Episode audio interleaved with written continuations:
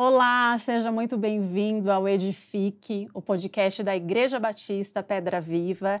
Eu sou Adriana Polizel, estou muito feliz por estar aqui e junto comigo está o Márcio Guedes. Márcio, seja muito bem-vindo. O Márcio, ele é líder dos jovens aqui da nossa igreja, casado com a Priscila, e ele tem uma história de vida muito bonita que daria até um livro, né, Márcio? Isso, isso. Daria Obrigado, até um Adriana, livro. pela recep- receptividade aqui com com a equipe aqui. Os meninos estão ali atrás, eles não gostam de ser falados, mas estão ali. Érico, Isso. o Depois a gente o fala o Luiz, nome deles. Tá todo mundo aí. Obrigado Isso pelo aí. convite, Adriana. Eu que agradeço, Márcio. Márcio, eu queria que você começasse falando um pouquinho do seu, da sua trajetória, do início. Você nasceu em um berço cristão. Não, eu não nasci no berço cristão, não, mas em 2002 a minha família se converteu. É que o podcast ele começa antes do podcast mesmo, né? A gente estava conversando aqui que em 2002 eu me converti junto com a minha família. Meu pai foi o último a se converter. E de lá para cá a gente tem tem tra... realizado uma trajetória muito boa, graças a Deus. Nunca me desviei. Quando eu vim para Jesus mesmo, eu fiquei, permaneci, sempre na Batista. E estamos aí para contar grandes histórias, grandes casos que algum momento a gente vai dar risada, outro momento vamos chorar e vamos.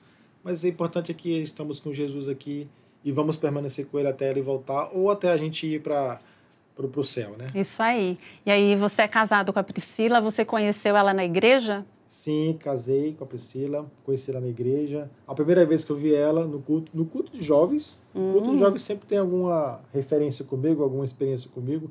Eu vi ela pela primeira vez em 2007 na Igreja Batista de Vila Joaniza. E aí eu estava com um amigo do lado, automaticamente quando eu vi ela pela primeira vez, eu falei, olha, eu falei pro meu amigo, eu vou casar com aquela menina ali, com aquela moça ali. Meu amigo deu risada e dois anos depois eu estava ficando noivo. Mais dois anos nós ficamos, nós casamos e estamos aí para completar esse ano de 23, 11 anos de casados. Caramba, 11 anos. 11 anos. E vocês já passaram por muitos perrengues? Já, quem não O que, passa que você tem para né? compartilhar com a gente? Eu já perdi, eu já perdi a memória, fiquei dois dias sem qualquer tipo de lembrança, memória. Foi como resetar um computador, um aparelho eletrônico, um PC. Mas assim, do nada, o que, que, o que, que aconteceu? Não foi literalmente do nada. Eu estava trabalhando no, no banco, eu trabalhava na HSBC, e aí eu tive um colapso nervoso, fui levado para o hospital, e dentro do hospital eu tive um outro colapso, que foi nesse colapso nervoso que eu perdi a memória, e aí os médicos eh, falaram para minha esposa que literalmente eu poderia ter a recuperação da memória em duas horas, dois dias, duas semanas, dois meses. Meu Deus. E literalmente assim, eu perdi a memória. Minha esposa chegava para saber quem eu era, né, perguntando se lembrava de mim. Eu falei: "Não, não lembro". Meus pais, minhas irmãs, eu não lembrava de nada, literalmente. E aí depois de dois dias, eu tive literalmente aquele filme na minha, passando na, na minha frente, na minha cabeça. E aí eu dei um pulo na cama. Quando eu voltei, eu já tinha recuperado a memória novamente. Meu Deus. Foi colapso nervoso. E, engraçado Mas que- você estava passando nervoso no trabalho? Não, eu sempre fui uma pessoa muito é, comunicativa, abraçando muitas coisas ao mesmo tempo. Não, hoje eu não faço isso como eu fazia naquele tempo, né? Eu costumava não abraçar muitos projetos. Hoje eu não posso mais fazer isso em questão de saúde, em questão também do de 2019 para cá. Mas eu tinha esse, esse problema, esse defeito de não falar não para as pessoas e para as coisas, para os projetos. E aí acumulava muitas, muitas coisas para fazer, muitas funções. E acabou que foi, foi acumulando, acumulando, acumulando, até que eu tive esse colapso nervoso. Foi, um- uma, uma- foi a mão de Deus te parando um pouquinho, Foi. falando, opa, Foi, Vamos um sis- parar. Os médicos falam que o colapso nervoso foi um sistema de defesa do corpo. Que aí o corpo ele, ele tem suas reações e para mim, pra, no meu caso, foi a perca da memória.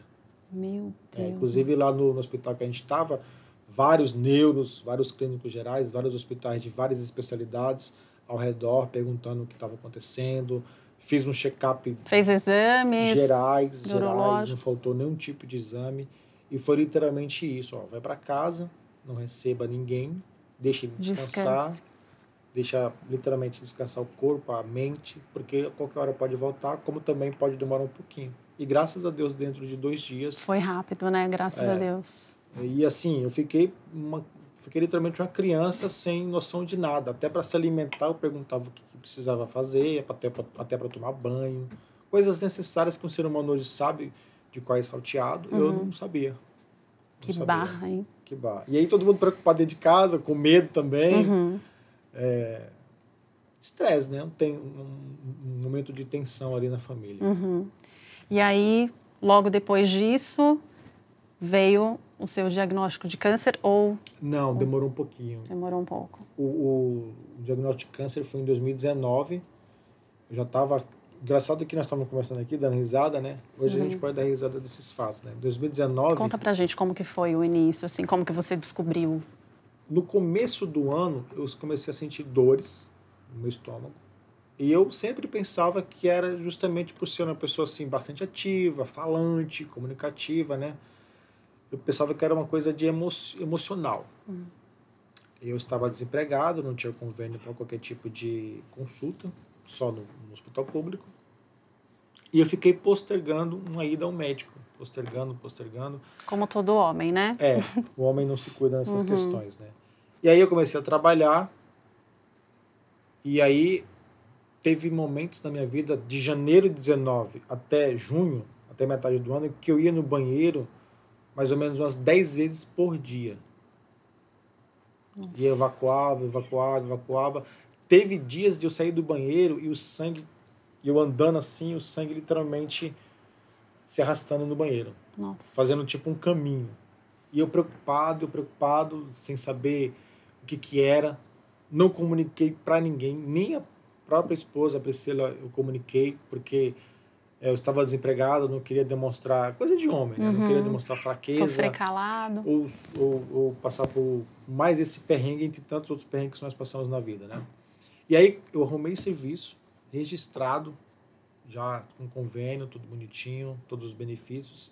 E aí no dia da minha apresentação aqui na igreja, no dia 20, acho que foi foi em junho, não lembro a data exatamente, em junho, no final de junho eu pedi um remédio aqui para o pastor Hugo, um Buscopan, ele me deu Buscopan, eu tomei, e ele falou, ó, oh, você amanhã tem que ir no médico, porque não é normal.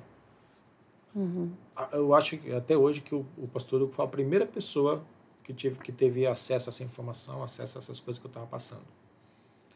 E aí eu cheguei em casa e falei para minha esposa, olha, está acontecendo isso, isso, isso, isso, isso. Conversei com o pastor Hugo, nós conversamos de que e aceitamos ali que eu ia no médico amanhã, e amanhã eu vou no médico. Então tá bom, você vai no médico amanhã e vamos ver o que, que vai dar. Cheguei lá no médico, expliquei toda a situação para ele que estava passando, da frequência de ir ao banheiro e o, as dores abdominais, tudo certinho. Ele falou assim: ó, vamos fazer um check-up geral e ver o que está se passando. Uhum. Um check-up geral mesmo, de ponta a ponta do seu corpo, assim, todas as questões de exames. Fiz todos os exames de imagem, de sangue, tudo que era necessário. Quando eu voltei para para falar com ele novamente, para ele dar o diagnóstico, já tinha um outro médico lá. Que eu nunca me esqueço o nome dele, Dr. Tibério, um pernambucano. Ele chegou lá e falou assim: Márcio, prazer, meu nome, é, meu nome é Tibério, senta aqui que eu vou te explicar o que está acontecendo. Já me levou para perto do computador e me falou: ó, tá vendo essa massa aqui? Como se fosse aqui, né? Tá vendo essa massa aqui, essa bola aqui? É um câncer Nossa. que tende a ser maligno, ele tem 90% de ser maligno. É, e amanhã você vem aqui com todos os seus familiares, que nós vamos detalhar para você como que será o seu tratamento. A primeira pergunta Meu que eu Deus. fiz foi a seguinte: eu vou morrer? Uhum. Aí ele falou assim: oh, não, você não vai morrer. A medicina avançou, as tecnologias avançaram, nós não vamos nem precisar te abrir. Porque se esse câncer fosse descoberto em você no começo da década de 70, no final da década de 80, você teria, você teria apenas três meses de vida. Como a medicina avançou, a gente não vai nem te abrir, vai ser por vídeo, por aspiração. E se você seguir o tratamento todo, você vai viver normalmente. Vai ter algumas restrições que você vai ter que tomar cuidado agora nos próximos cinco anos, mas você vai viver normalmente. Vai praticar uhum. esportes, vai viver naturalmente. E eu saí do hospital, nesse dia eu não fui de carro, eu fui sozinho, no transporte público. Eu me lembro que eu entrei dentro do ônibus e comecei a chorar. Nossa, porque, eu imagino. Imagina só, um filho seu contar isso para você, um, um, um, seu esposo contar uma coisa dessa para você ao chegar em casa. Como é que eu ia contar? como é que eu ia dizer que eu estava com que eu tinha um câncer maligno no intestino grosso, que é o famoso câncer de cólon, né? Uhum. A gente viu agora recentemente tantas ah, pessoas importantes, o Pelé, o Dinamite, com diagnóstico de câncer de cólon, né? O câncer de sigmoide. Que é, que naquele É um câncer tempo, comum. É, É, o segundo em- maior entre os homens. Uhum. Só perde pro de próstata, Tá. tá? E ele é do tamanho de um, de um limão galego. Ele estava parado lá. Graças a Deus ele não estava tomando espaço nem, nem se, se multiplicando e tomando outros órgãos. O Uhum. rim, o- outra parte do estômago. Ou do corpo mesmo, né? E eu cheguei em casa, contei para minha esposa, chamei meus, meus familiares e eu falei, ó, amanhã temos que ir lá. Aí foi todo mundo, né? Meu pai, minha mãe, minha Uhum. sogra, minha esposa. Nós fomos lá para o hospital, fizemos um outro exame no mesmo dia, no mesmo local do hospital, no mesmo hospital, aliás. E aí o médico falou, ó, é maligno. Vamos marcar cirurgia. Nunca me esqueço da data da cirurgia, dia 21 de agosto de 2019. Tiramos 3 centímetros para cima, 3 centímetros para baixo do estômago, é, ali do intestino, aliás, desculpa, do intestino, intestino grosso. Uhum. E aí coloquei três grampos aqui, três grampos aqui. O meu meu intestino hoje é, ele é menor do que os outros, do que uma pessoa normal. E ali eu vol- voltei para casa com umas bolsas dos dois lados, um cheiro horrível no corpo. É, E foi, foi isso. E como que foi o tratamento? Você teve que fazer químio? Foi, tive que fazer químio. Por quanto tempo? Eu me lembro que minha químio começou basicamente no mês de novembro de 2019, porque nesse mesmo período que eu estava fazendo, que eu tava, que eu descobri o câncer tudo, eu e minha esposa nós estávamos em tratamento para que ela pudesse se engravidar. Nós estávamos passando no no neuro, no neuro não, no urologista, Uhum. lá no Instituto Pérola Baito, que tem um instituto lá de reprodução humana, porque nós não estávamos conseguindo engravidar por vias naturais, né? E aí nós tivemos que comunicar isso para o doutor lá do Instituto Pérola Baito, ele falou, olha, antes da, da, da primeira sessão de químio, a gente tem que fazer, a gente tem que retirar os seus embriões e congelar. Porque depois que começar a primeira sessão de químio, fica muito difícil. As chances são mínimas. Voltei no neurologista, do Dr. Tiago Kenji. Um abração para ele aí, que até hoje me acompanha. Até hoje tenho contato com ele, tenho o WhatsApp particular dele, porque a gente tem que ser acompanhado Uhum. ainda. Sim. Ainda tem dois anos ainda de acompanhamento, dos cinco que, que tem, né? Falei, doutor, tá acontecendo isso, isso, isso. Eu preciso de um tempo para poder fazer essa retirada dos embriões. Tá bom. Só que não pode passar de novembro. Isso em, em setembro. Não pode passar de novembro, porque se a gente ficar protelando, protelando, pro- protelando, pode acontecer alguma coisa de voltar de alguma maneira. E se volta, a tendência é que seja muito mais violento do que no primeiro instante. Nossa, meu Deus. E aí, deu uma cartinha para mim, voltei lá pro doutor lá do, do Instituto Pérola Byton, o urologista, vamos fazer retirada. E aí, na primeira vez, estou lá eu, como Deus quis que a gente viesse ao mundo. a gente conta isso, depois a gente fica dando risada, né? A gente perde a dignidade um pouquinho, Perde a né? dignidade um pouquinho, fica lá com os, os estudantes de medicina, Uhum. o doutor lá para supervisionar eles. E aí nós conseguimos tirar um espermatozoide só. Um espermatozoide. E a qualidade. E, e além de ter que tirar os, os espermas, os embriões, precisa ser uma, de boa qualidade, fortes. E esse não estava com a qualidade muito boa. Tanto é que nós até tentamos fazer inseminação também na minha esposa, porque também tem que tirar os óvulos dela, levar para o laboratório, pegar os dois e fazer o processo lá, né? Tá. E aí eu saí tão crente que a minha esposa estava grávida naquele dia que eu já estava preparado para tudo. Já estava comprando um Já enxoval. estava comprando tudo. Acabou que não deu certo. Não foi permissão de Deus para que pudesse acontecer naquele momento a Priscila ficar grávida, porque já era um sonho nosso. A gente já tinha nome, já tinha todos os nomes estipulados do- da- das crianças, né? Porque essa, esse- ne- nesse processo do FIV que se fala, né? Fertilização in vitro, a chance de vir dois, três é muito maior do que um processo natural. Tem casos aí que vem três, quatro meninos de uma vez só, né? Uhum. Não deu certo. Isso estava em outubro. Meu prazo já estava se acabando para a primeira químio. Voltamos no, no, no doutor Tiago, pedimos mais três semanas, voltamos no urologista e ele falou: dessa vez eu vou preparar você muito bem. Vou tacar vitamina em você, vou fazer uma, uma dieta aqui para que você possa ficar forte Uhum. e para que os seus, seus espermas possam ficar forte, cada vez melhor e mais forte. Obedeci de ponta a ponta o que ele me passou, até mesmo a minha esposa é nutricionista, né? Então ela tem as maneiras dela lá de deixar a pessoa bem, né? Já tinha todas as vitaminas Todas, certas. todas, suplementos, vitaminas, caldo de feijão, suco de melancia, um monte de coisa. E aí voltamos. Processo, tiramos nove embriões. Puxa. Nove embriões e to todos bons. Uhum. Ah, se, se eu não me engano, a classificação que se chama quando é bom é AA, que é bom, bom mesmo. Tá. Eles estão congelados, junto com os ovos da minha esposa. Estão congelados. E a qualquer momento a gente pode voltar lá para fazer a inseminação.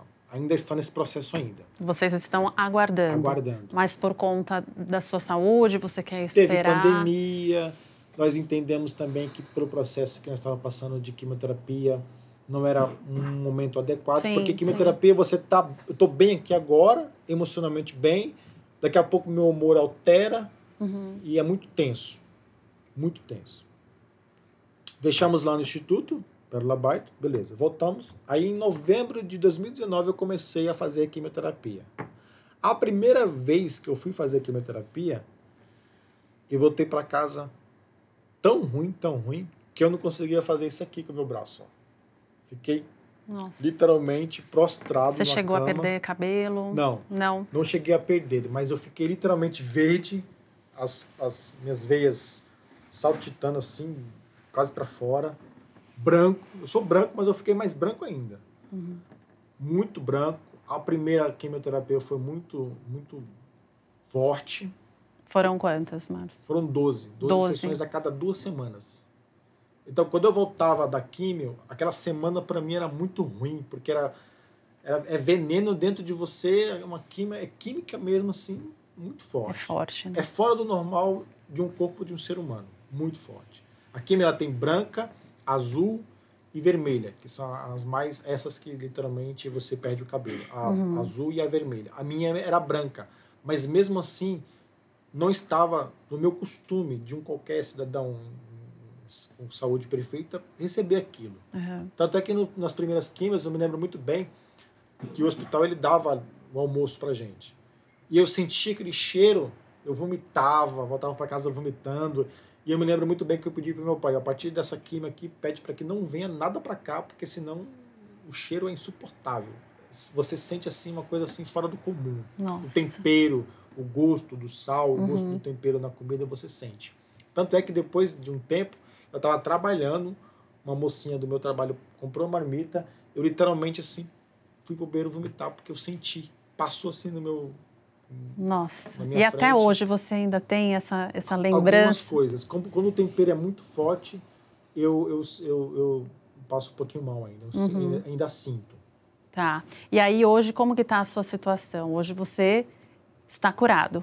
Tô curado, faço acompanhamento a cada seis meses. A cada seis meses eu vou lá no hospital, pego a guia receituária do Dr. Tiago, Uhum. faço os exames, retorno com ele, ele vê, passa o diagnóstico, ó, tá tudo certo, tá tudo, tá tudo, tá tudo bem, Uhum. continua com a sua dieta aí, evitando guloseimas, evitando gordura. Graças a Deus, depois que eu fiz as minhas 12 sessões de quimioterapia, eu nunca vou, precisei voltar para fazer uma outra sessão, porque pode acontecer, Tá. pode acontecer. Eu tive que fazer uma cirurgia para colocar o catéter, porque a quimio ela é feita Uhum. através do catéter, né, que vai diretamente para o local da cirurgia. Fiz uma cirurgia para colocar e uma cirurgia para retirar, retirar. que é outro estresse mais tenso ainda também, que não é fácil. Nenhum Uhum. ser humano eu, eu desejo que passe por isso. Eu fiquei também durante esse processo também, eu tive um acidente doméstico em casa, mexendo no meu carro, no qual a água do carro foi no meu rosto. Eu tive queimaduras de grau, de grau 3, fui parar na UTI. Meu senhor, enquanto você estava no tratamento. Enquanto eu estava no tratamento. Mas, rapaz, você deu, você tá, deu, é, deu trabalho, para sua né? esposa. Né? Eu dei tanto trabalho. Mas que... e você, e como que você lida com isso? Você tira de letra? É, como que você lida com o medo? Você tem medo? E se voltar, passa isso pela cabeça? A gente sempre tem medo, né? A gente não pode, eu não posso falar aqui que eu, que eu passei de boa e fui vencedor, assim, que não teve momento de tristeza e de, de, de choro. Teve, uhum. naturalmente, como qualquer um. É, a gente não é super-herói. Uhum. Longe de mim de, de, passar aqui uma imagem de super-herói. Para você ter ideia, no primeiro quimioterapia eu voltei e eu pensei que eu ia Querendo desistir. Partir. Partir, porque você prostrado numa cama verde, um varapau verde, literalmente, assim. As veias lutando para fora.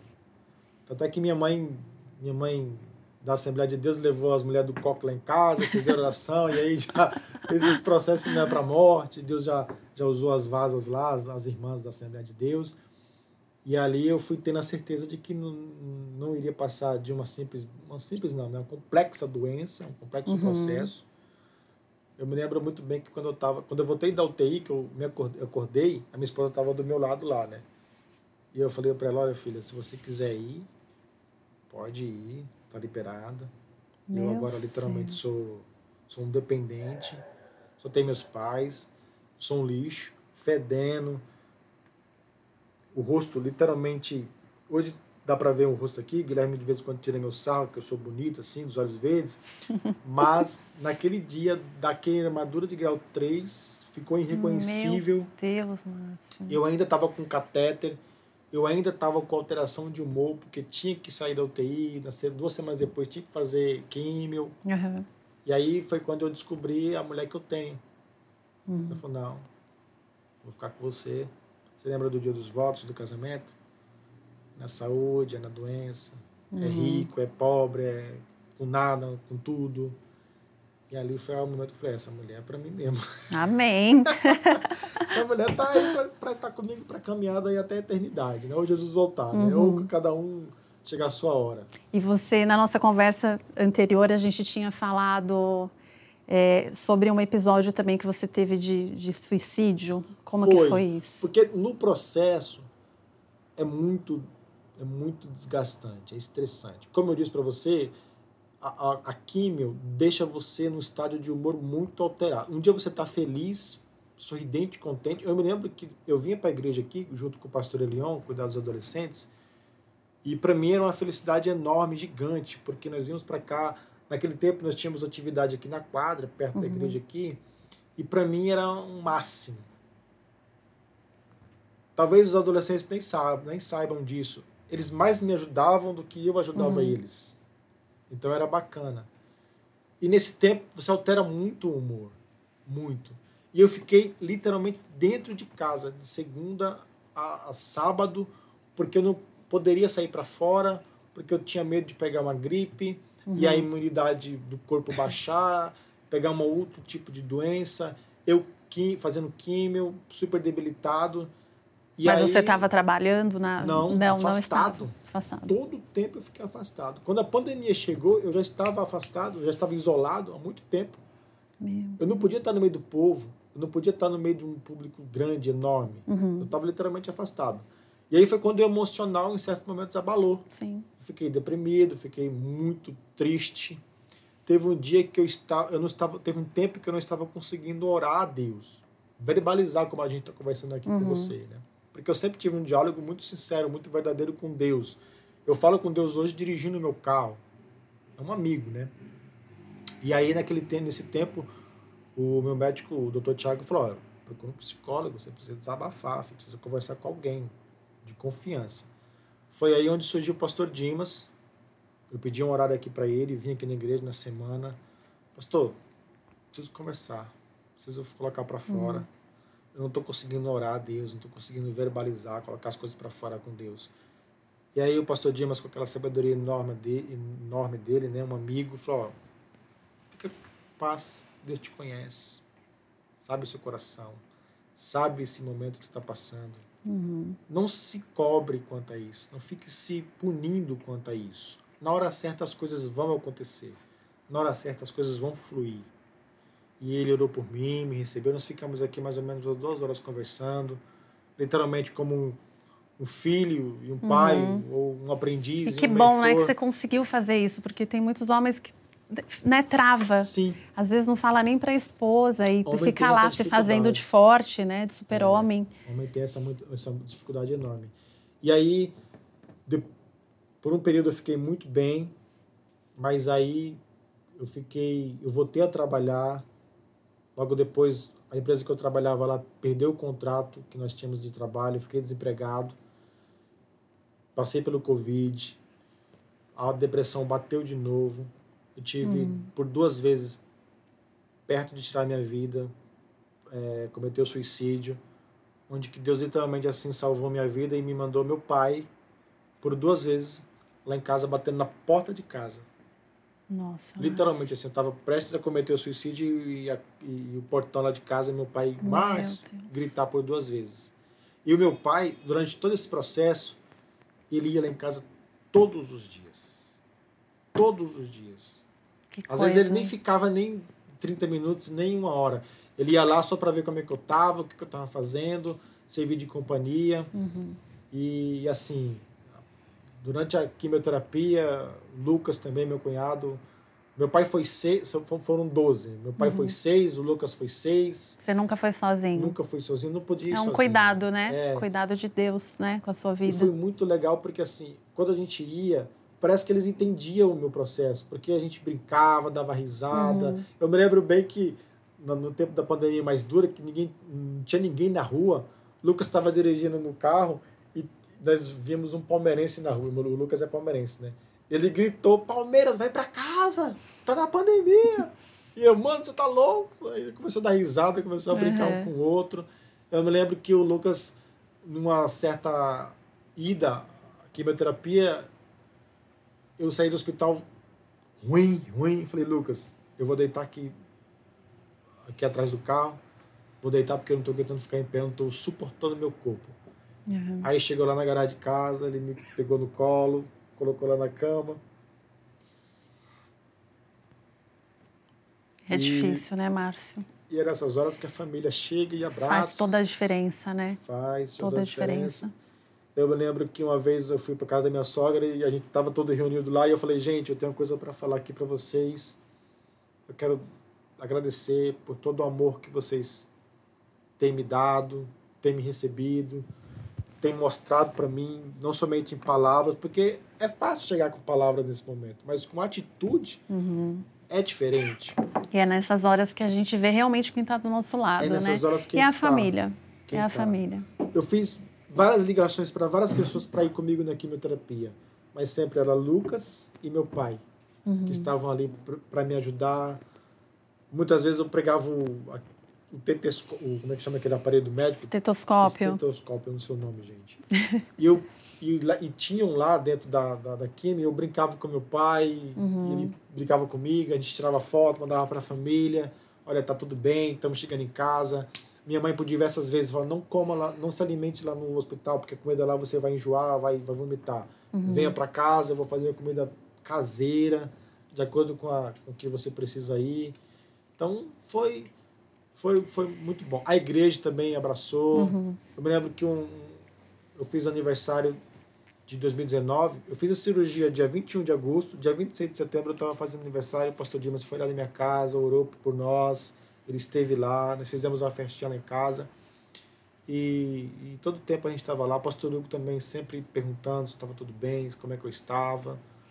E diante de tudo isso, você resolve então escrever um livro, é isso mesmo? É. Contando aí, aí, o que, que vai ter nesse livro. Esse livro Conta aí, pra gente. Eu estou escrevendo ele, na verdade, desde 19, de 2019, todo o processo. Porque um amigo meu falou, escreve. Uhum. Vai escrevendo aí. Uma hora, salva, deixa no computador, uma hora você vai usar para alguma coisa. E aí agora, nesse ano de 22, eu fui no Eleve, no Eleve, uhum. o, o Gui tá aqui, vai lembrar desse dia. É, o Marcos Madaleno, ele fez uma, uma, uma ação lá com jovens e eu fui lá na frente, ganhei o livro da mão dele.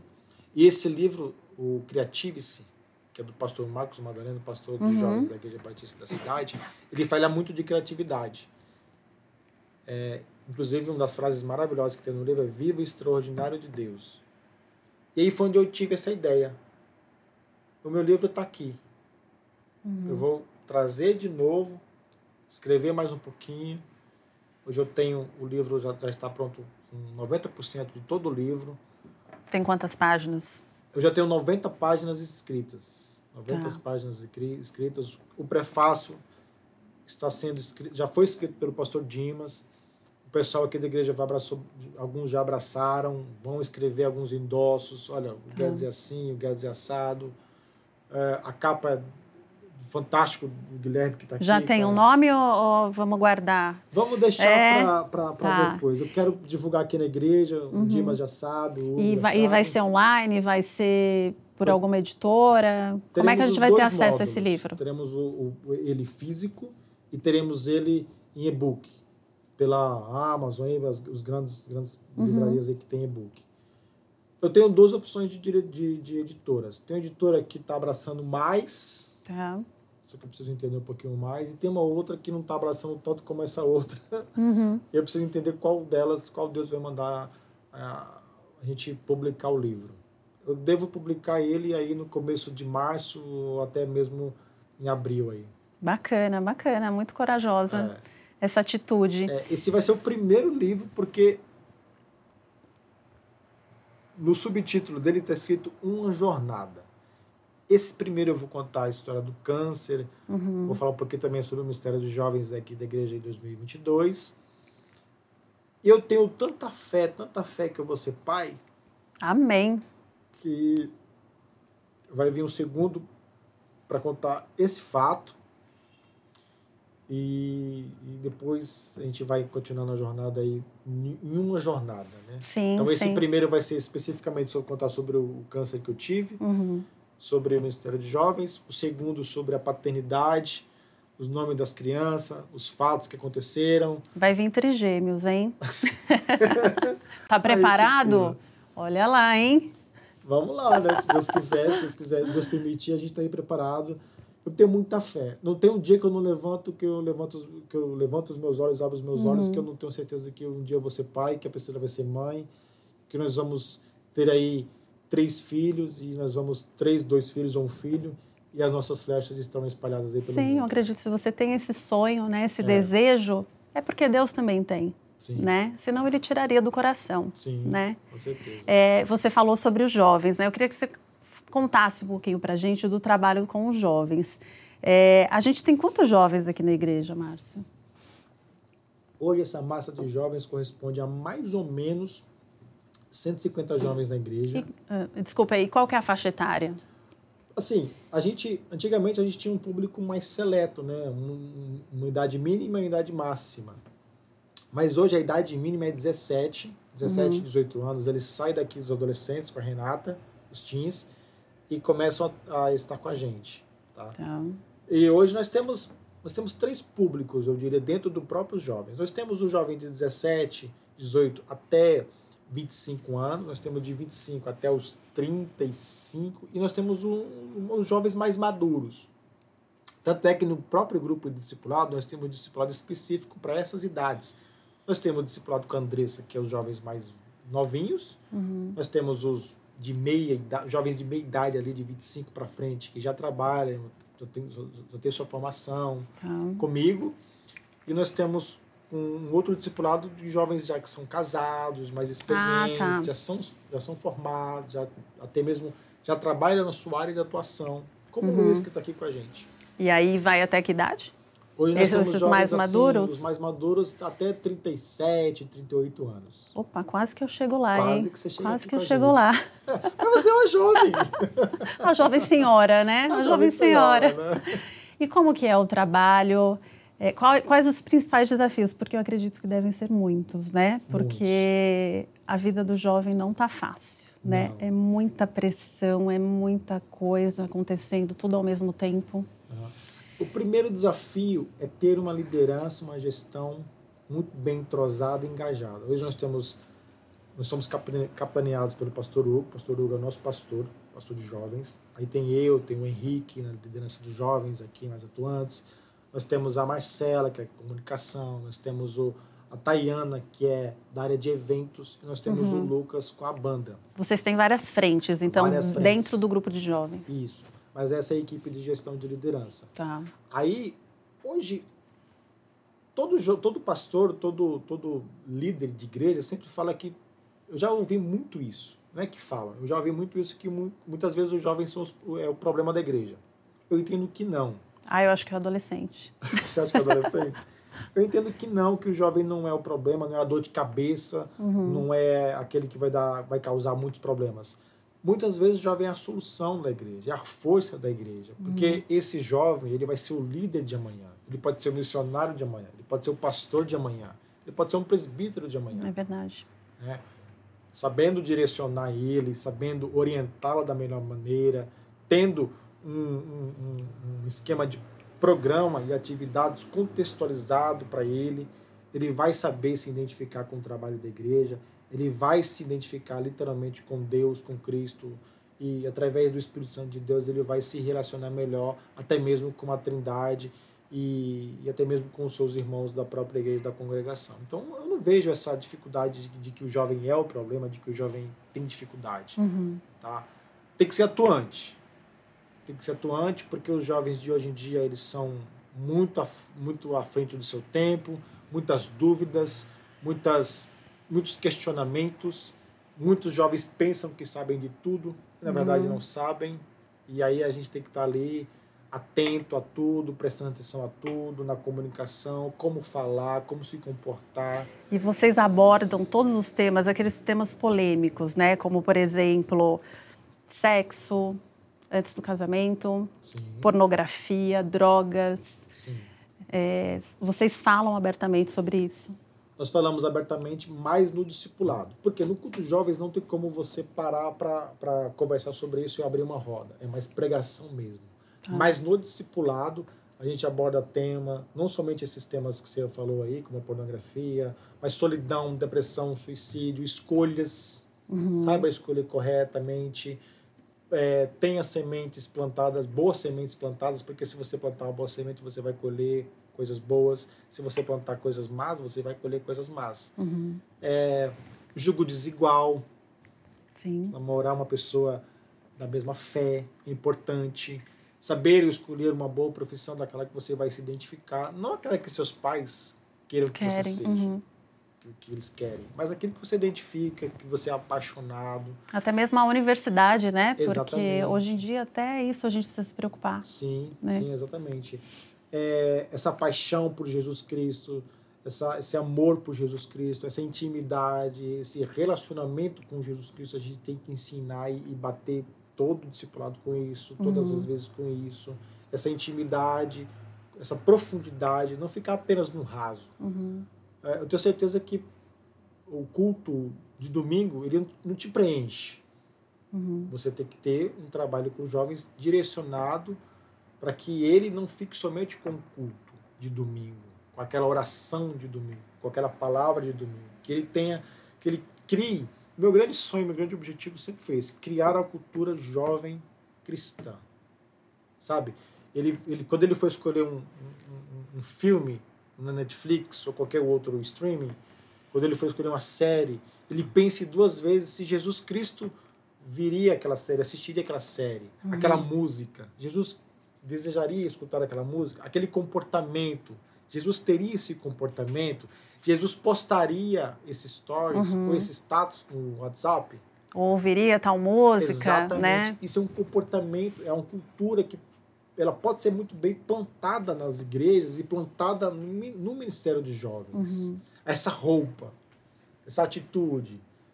Jesus faria, sempre uhum. tendo Jesus como norte, porque ele é o pão da vida, ele é o, a, a, a tudo para a gente, né? a verdade, a vida, tudo. Uhum. É a direção certa, a direção correta. Né? E você acha que é dessa forma que o jovem fica realmente na igreja, trabalhando dessa forma para o jovem se firmar na igreja. Sim, sim. Ele tendo uma experiência com Jesus Cristo também, tendo um encontro verdadeiro com Jesus Cristo. A partir do momento que você tem esse encontro, a gente aqui, eu sempre falo para o pastor Hugo, para o Henrique, nós, nosso dever como líderes é entregar esse pacote todinho para ele, para que ele possa realmente ter um encontro real com Jesus Cristo. Porque se você for parar, reparar muito bem na Bíblia, todos que tiveram um encontro real com Jesus teve sua vida transformada. Você pode uhum. ver, Pedro é um deles, Paulo, a história de Paulo é fantástica. Eu gosto desses dois, muito desse, Pedro e Paulo. Eu gosto tanto que meu sogro se chama Paulo. então, esses dois tiveram uma vida transformada. Uhum. A partir do momento que você teve, teve um encontro real, sincero, e você entende esse encontro que você teve com Jesus, você tem uma vida transformada. Uhum. E aí você começa a andar nessa, nessa, nessa caminhada cristã. A caminhada cristã não é um, uma maratona de 100 metros rasos que o Bolt fazia em menos de 9 segundos. Ela é uma jornada. Sim.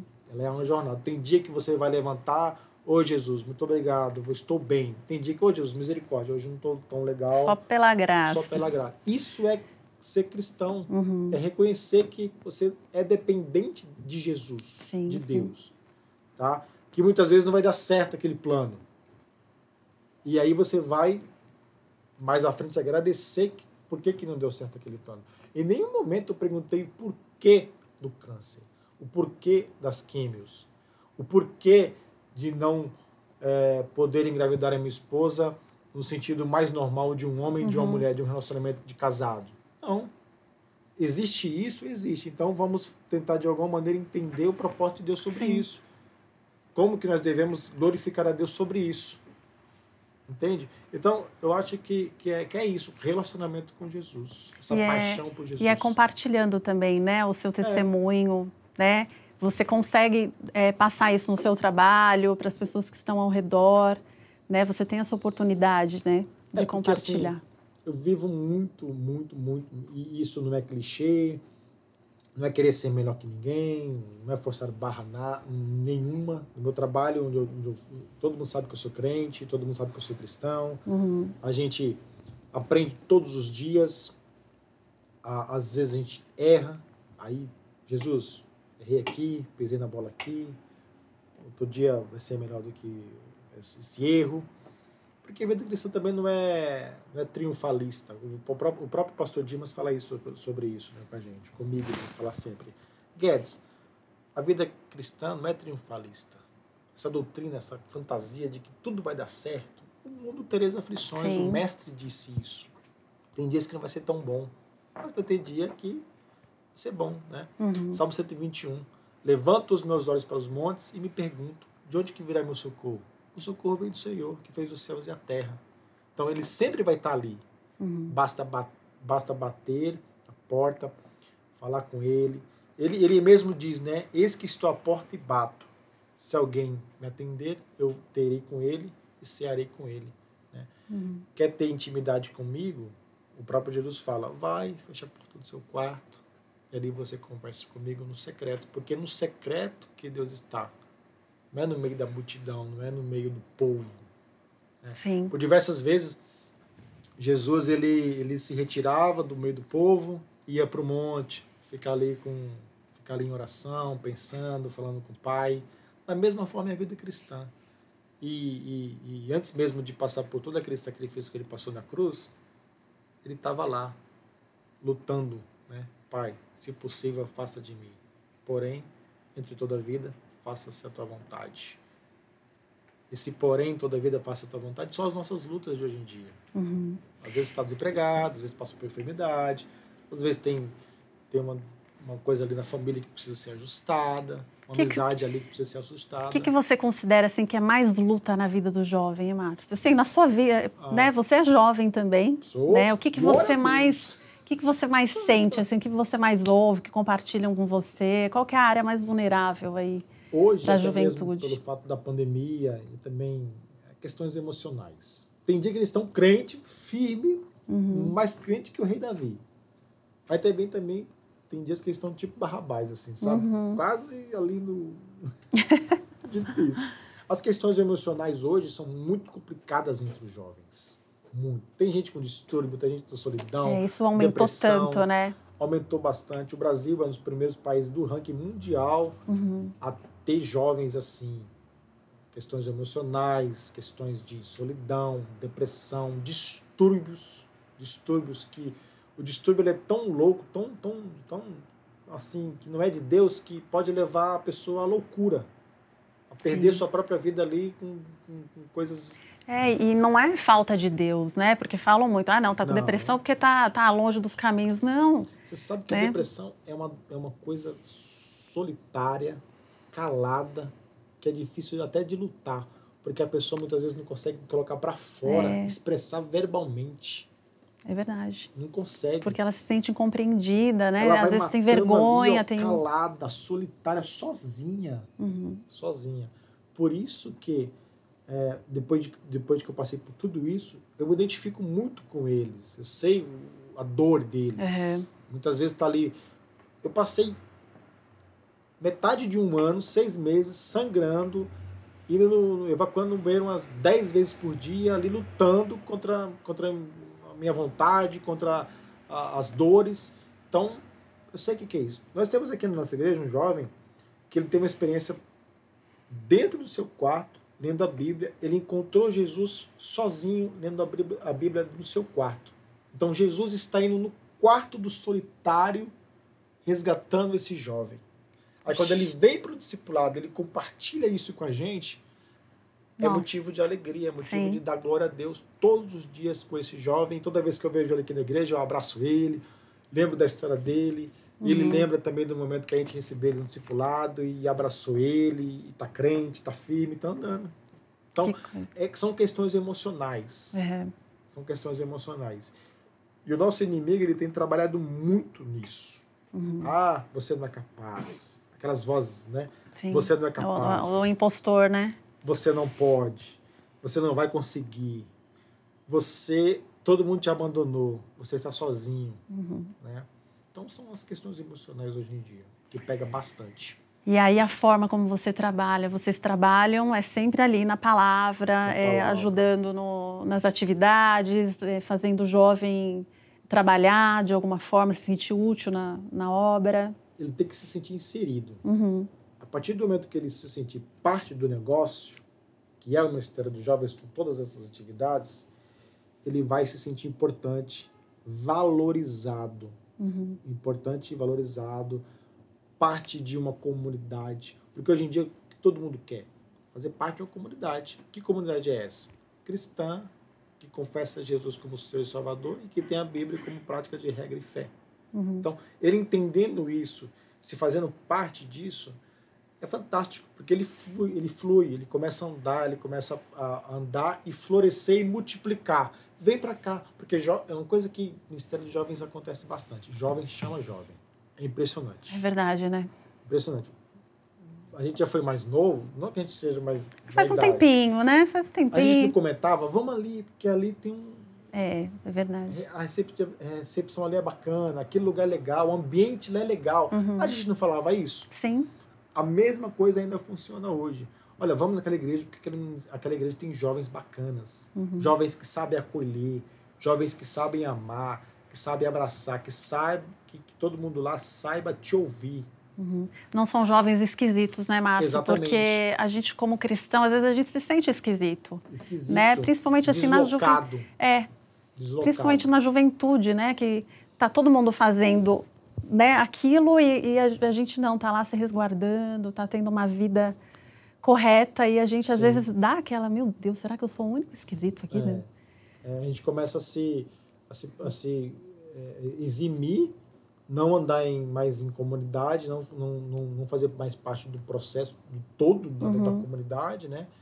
E aí a gente começa a se sentir pensando que nós somos os culpados. É. Na verdade, não verdade, nós temos que criar esse ambiente de comunidade, de, de, de abraçar. Um dos lemas aqui da igreja é amar, acolher e discipular, uhum. não é? Então, nós temos que cumprir. Amar como Jesus amou, acolher como Jesus acolhia e discipular como Jesus discipulava. Uhum. Ele é o nosso mestre, ele é o nosso padrão. Jesus amava. Teve amor maior do que o amor de Jesus na cruz? Não teve. Não.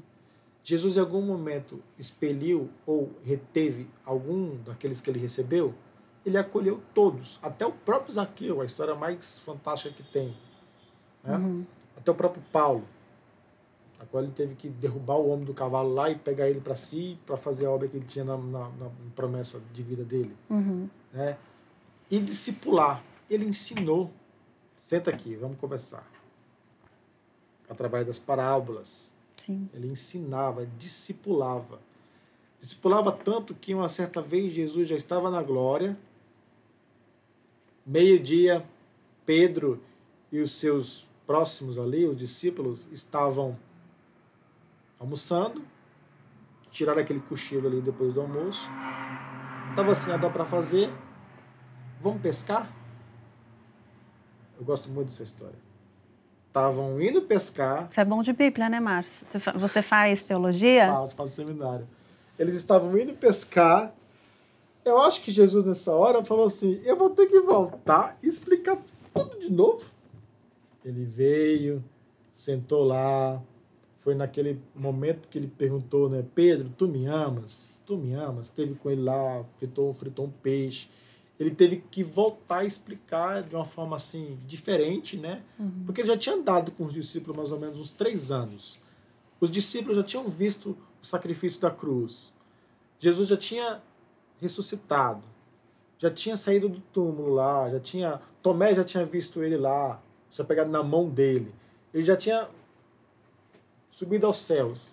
E em certo momento, Pedro disse: Vamos pescar. Aí Jesus, como que ele vai pescar, meu Deus? O próprio Jesus falando para Deus, né? Uhum. Como que ele vai pescar, pai? Ele tem que pregar, ele tem que acolher, ele tem que amar. Não é isso. Esquece pescaria, Pedro. Já foi o tempo de pescar. Essa história é fantástica porque mostra como que Jesus é, é, tinha uma missão para a vida deles. É a mesma coisa aqui com a gente. Nós temos a missão: amar, uhum. acolher e discipular. Essa é a missão da Igreja Batista Ágape, da Igreja Batista Pedra Viva. Eu falo da Ágape, porque eu já passei pra, pela Ágape. Uhum. Né? E essa é a missão de líderes e, do Ministério de Jovens da, da Igreja. Uhum. E já que a gente está falando aqui de Bíblia, é, tem algum jovem na Bíblia que você gosta sempre de citar nas suas mensagens, que te chama a atenção? Eu gosto de Timóteo. Timóteo era novo, ele tinha mais ou menos entre 15 e 17 anos. Ele era discípulo de Paulo. Ele estava em Éfeso, uma igreja difícil, porque o pessoal adorava muito a Deus Atena. E Paulo escreveu duas cartas para Timóteo, a primeira Timóteo, a segunda Timóteo, auxiliando e, e dando um tutorial, literalmente um tutorial de como ser um pastor daquela igreja em Éfeso. Então é muito legal porque ele dá detalhe de como se comportar. Timóteo, como se comportar? É assim, assim, assado. Mulher, é, é, marido de uma mulher só. Seja sóbrio nas palavras. Uhum. Abraça as viúvas. Então, é essa carta de, de Timóteo e a vida de Timóteo também. Timóteo poderia fazer qualquer outra coisa na vida. Ele poderia ser um jovem, como qualquer um outro. No nosso tempo, ele iria fazer o quê? Ele ia maratonar todas as séries das, dos streamings. Uhum. Ele ia para o shopping fazer compras. Ele ia para a quadra jogar bola. Não. Ele resolveu doar a sua juventude para uma igreja, para uma obra, para a obra missionária.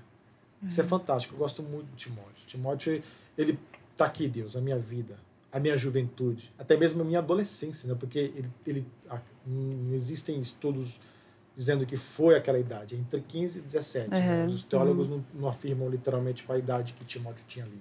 Tá.